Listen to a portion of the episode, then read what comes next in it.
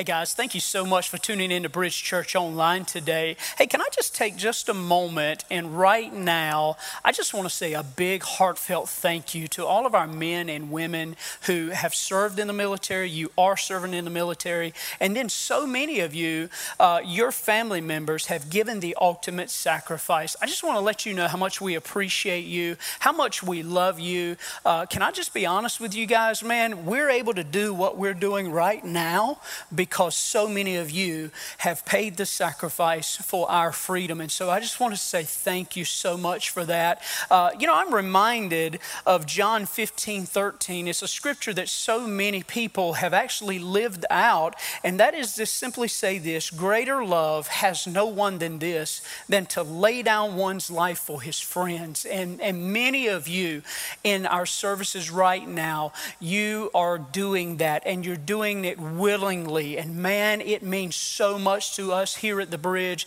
And so here's what I want to do, guys. I know that everybody right now, they may can't, can't hear you clap, but I want them to feel you clap. So right there, wherever you are, in your living room, in your car, wherever you are, I want you to give the biggest hand clap of praise you can right now to all of our men and women. Thank you guys so much. We love you. We appreciate you. And man, we just honor you today. Amen. In Jesus' name. So, guys, we are continuing in our series today called Insta Family from Chaos to Christ. And so I just wanted to jump right in today. And I wanted to start off with a question. I want to ask a question to the ladies, and then I want to ask a question to the men. So let's start with the ladies first. Ladies, how many of you, when you were a little girl, you dreamed of growing up one day and getting married with the perfect wedding, having the perfect husband? He carried you across the threshold of the perfect house. He loved you. He rubbed your feet every every day. Come on, holla at me. He rubbed your back every day. He cooked and cleaned and washed the dishes in Jesus' name. Come on, how many of you ladies right now, you were dreaming of that? Come on, just holler right now. Just raise your hands, raise your hand high. Amen. Now, let's ask the men. Let's ask the men. Now, let me just say this. Men, if you dreamed of that, right now, turn in your man card. Right now. We know men, we don't dream that way. So if you're a man and you were growing up, how many of you dreamed one day of getting married and you come home every day to a perfect home cooked meal, a house that was always clean? You come up to your recliner with a remote control and a glass of sweet tea, and she just lets you watch ESPN all day, every day, romance twice a day. Come on, how many of you men dreamed of that happening. Come on, holla at me, man. Just say, woo, amen. Yes. Now, let me ask you this question. Ladies and men, here we go. Let me ask you a question. How many of you are still dreaming?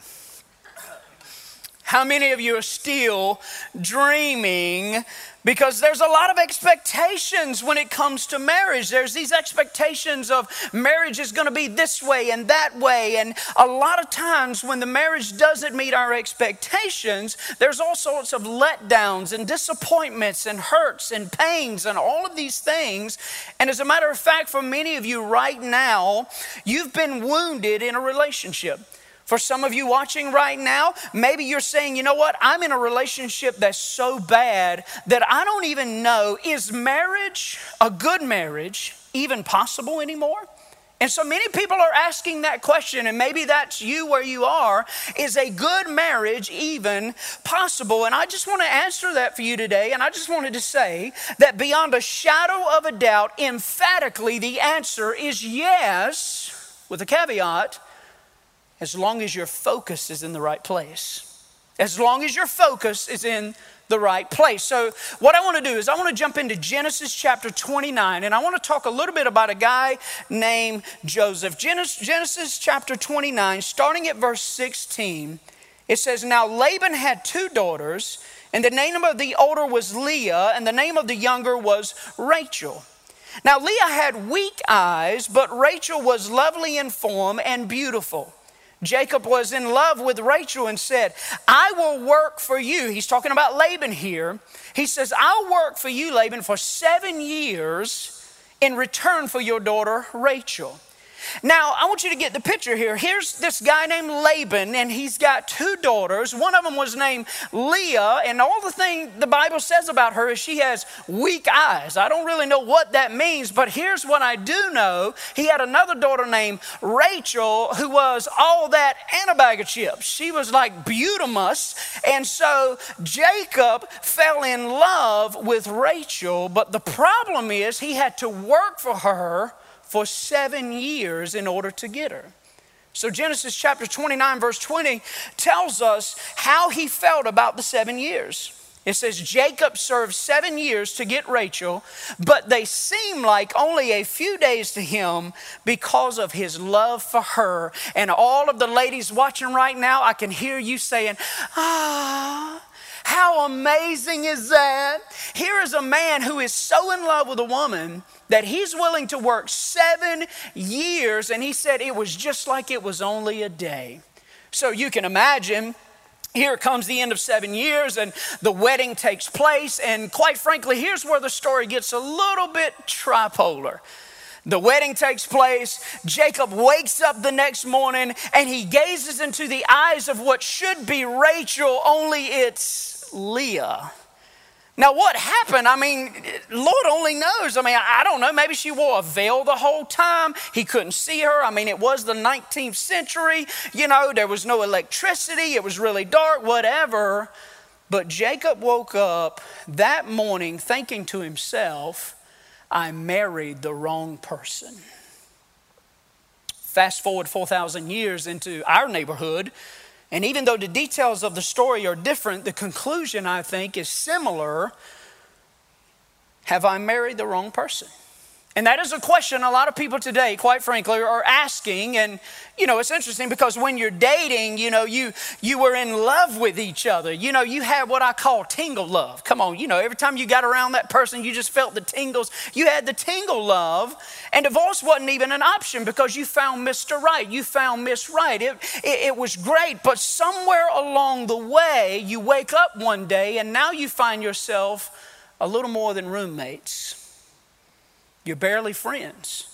And quite frankly, marriage just hasn't turned out the way that you thought it would. And so now you're starting to wonder is this thing even going to work?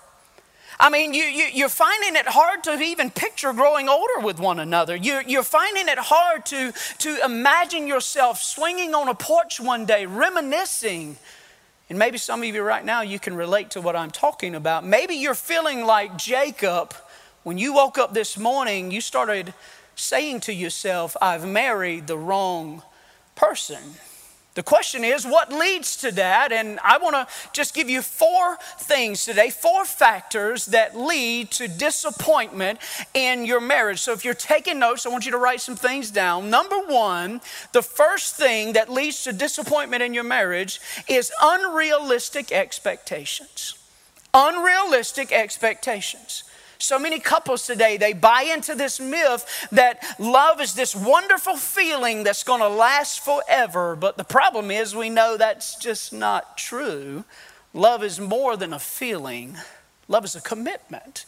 But the problem is, we set each other up for this while we're dating. I mean, if you think about it, when you're dating, you'll go places and you'll do things that after you're married, you'll never do. I mean, come on, guys, track with me. You, you find out that the woman of your dreams, you find out she, she likes the ballet.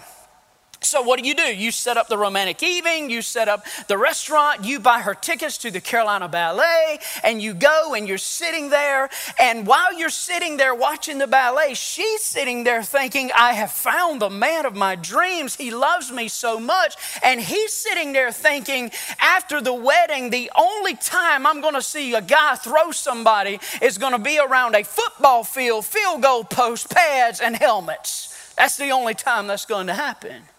I mean, even the wedding itself, let's just be honest, sets us up for kind of a fantasy land. I mean, we spend thousands and thousands of dollars on a wedding. Certainly nothing wrong with that, not being critical.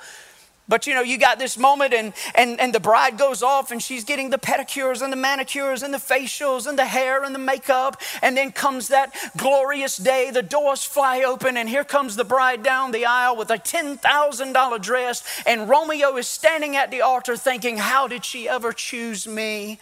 And then they go and they lay on a beach for a couple weeks on a honeymoon, just basking in one another's love. But then you fast forward one year from that, and the bride gets up and she goes into the kitchen only to find her Prince Charming hasn't shaved in days. He's wearing a stained t shirt, he's wearing sweatpants because his belly now demands elastic waist. Come on, holla at me. Amen. And to top it all off, he's sitting there with a gallon of milk in one hand and a Krispy Kreme donut in the other hand, talking about good morning, baby. And then he looks at her and this beautiful woman that he imagined walking down the aisle. Now she's got hair remover cream on her lip. She's got curlers in her hair. She's wearing her grandmama's pajamas. She hadn't put makeup on in over a week. And they pick up right where they left off the night before, arguing about money. No wonder he looks at her and says, Man, wait a minute, I thought I married Rachel, but I got Leah. No wonder she looks at him and says, I thought I married Thor, but I got Pee Wee Herman.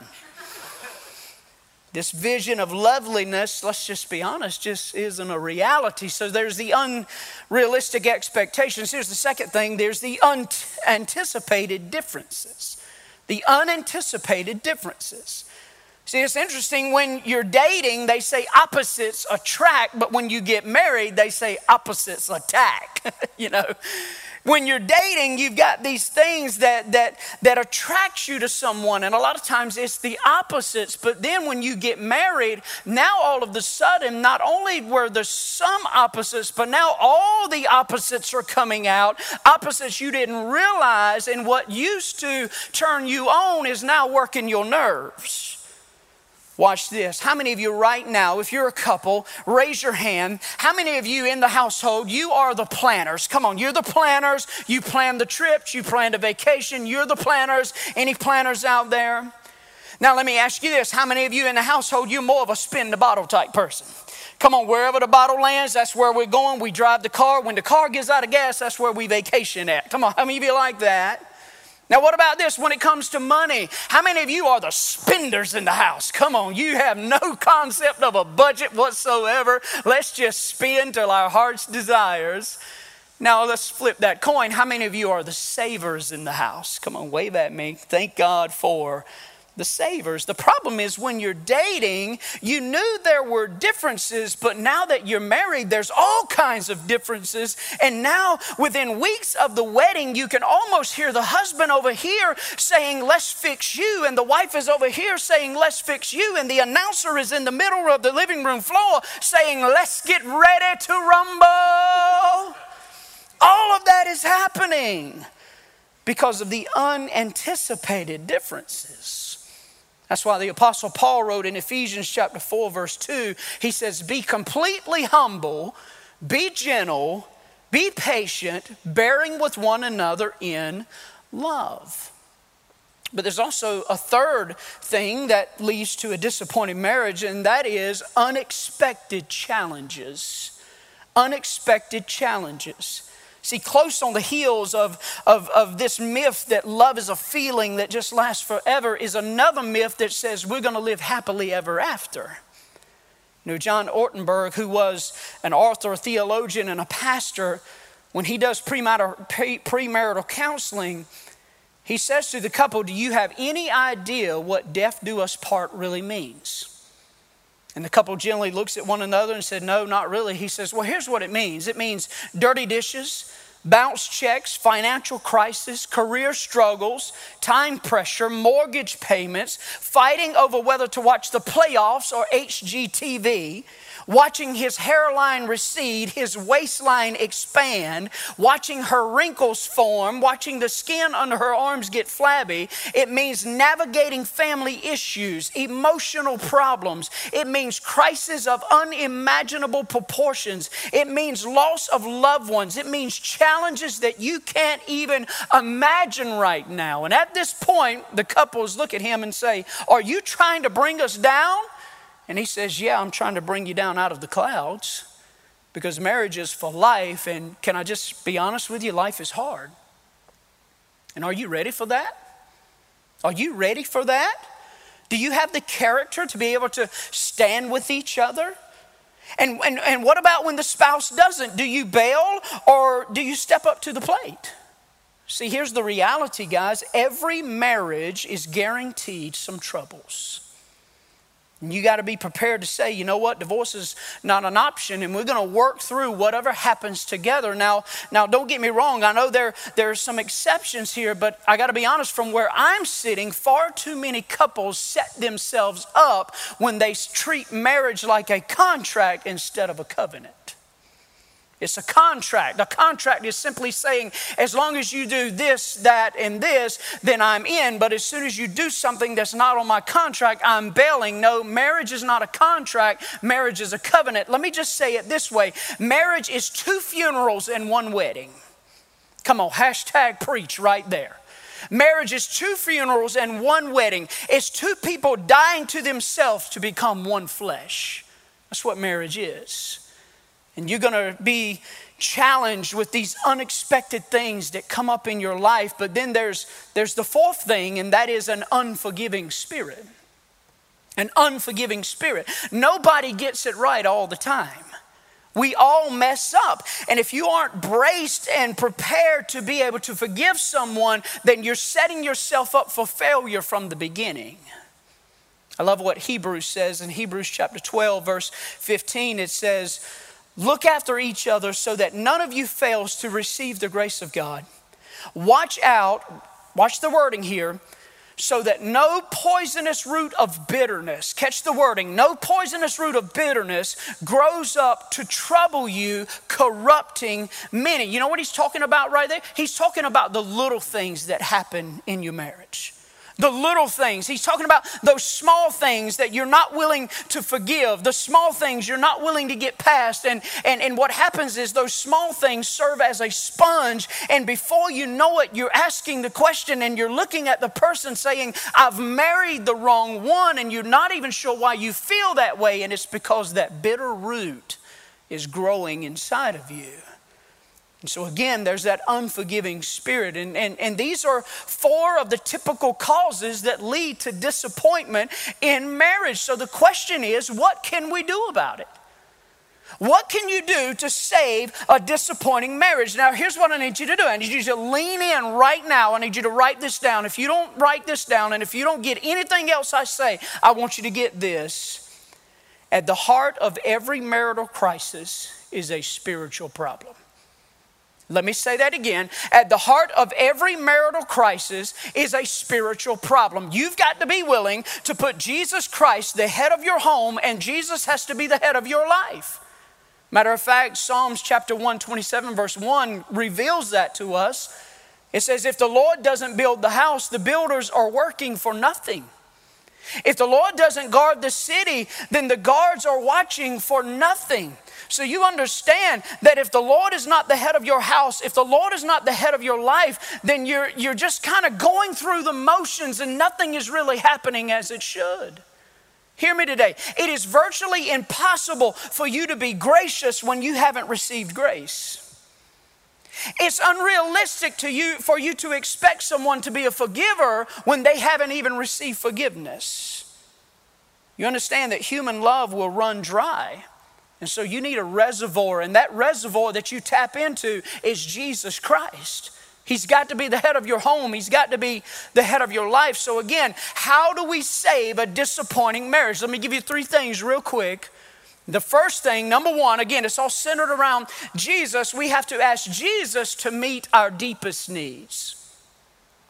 You have to have Jesus to meet your deepest needs. The fact is, we all have needs. You had needs when you stood at an altar. You've got needs when you tuned into Bridge Church Online today. We all have needs. The question is, who are you looking for to meet those needs? The better way to ask that is, where is your focus at today? Where's your focus?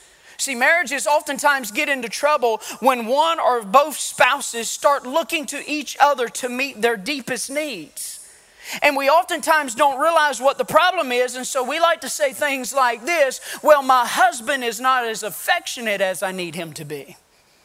My wife is not as exciting as she needs to be. Now, now, now, hear me today. Maybe your spouse does need to be more affectionate. Maybe they do need to be more attentive or whatever. But before you assume that that's what's going on, here's what you got to ask yourself Do I have a void in my life that I'm looking for him and her to feel that only God can feel?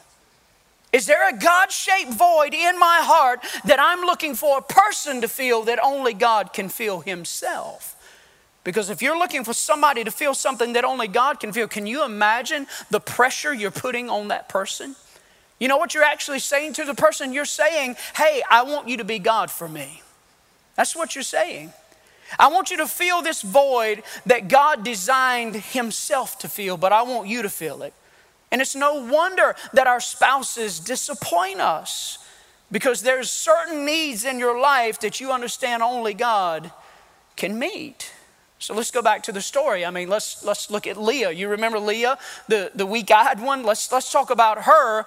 Leah lived her whole life playing second fiddle to the younger, prettier, beautiful sister knowing that her dad was so desperate to marry her off that she tricks a guy to love her and marry her.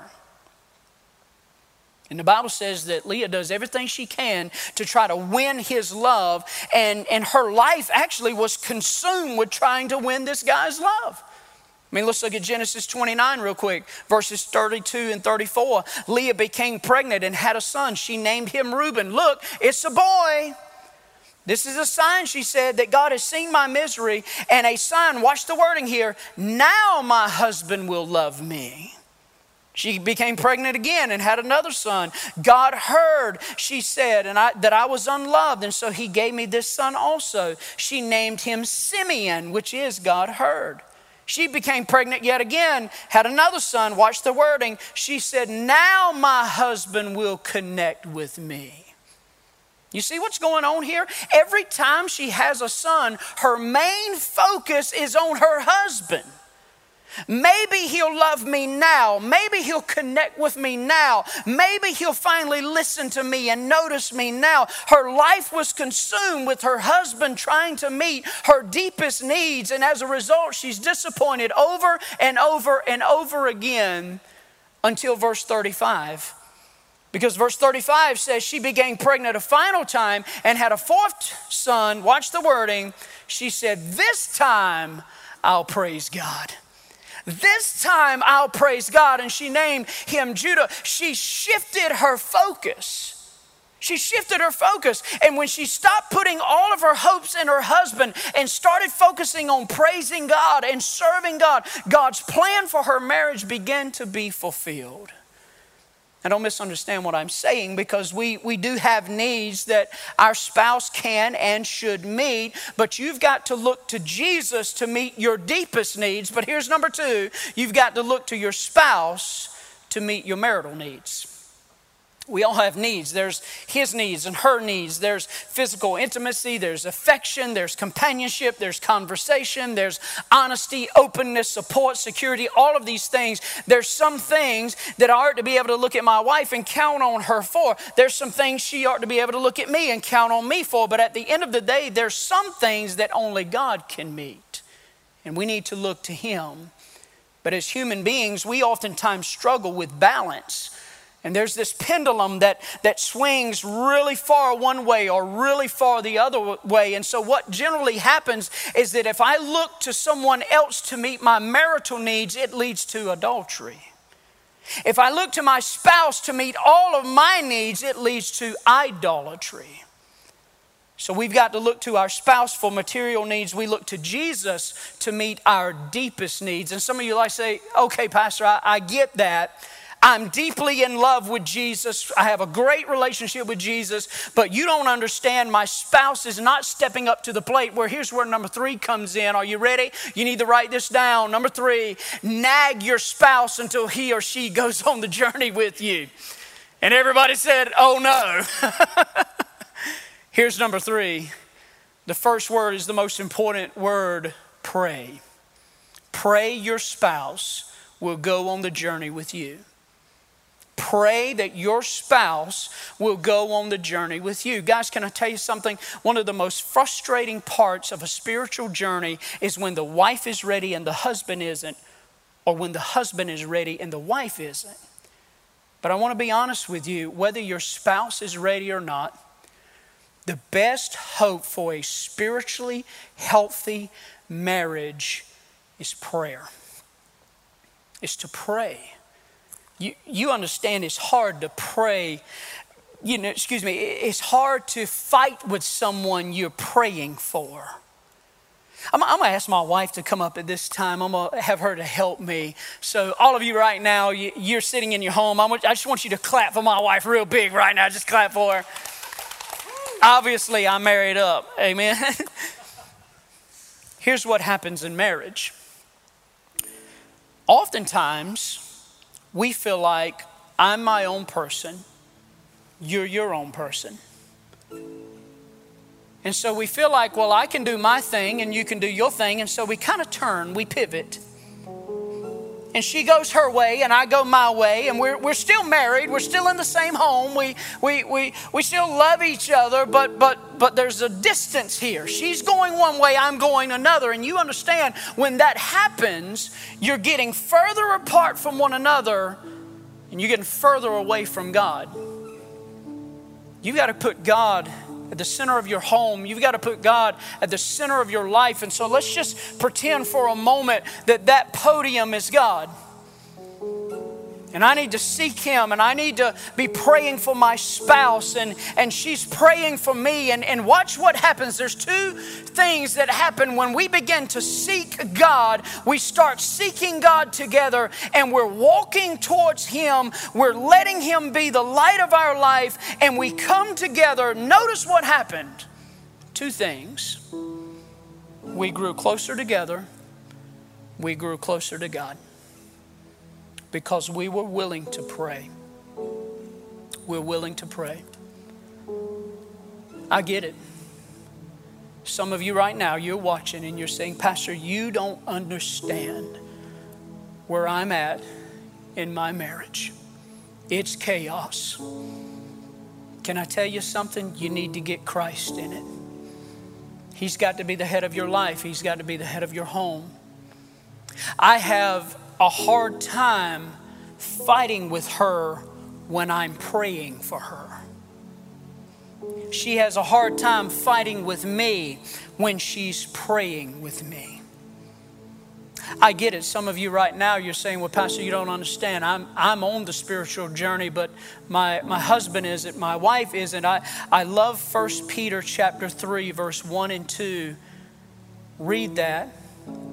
You know what it says? It, it talks about how the spouse can win the unbelieving spouse not with words, not with me nagging her, her nagging me, but with prayer, with reverence, seeking God, serving God, having God to come into our hearts and come into our lives and be the head of our home.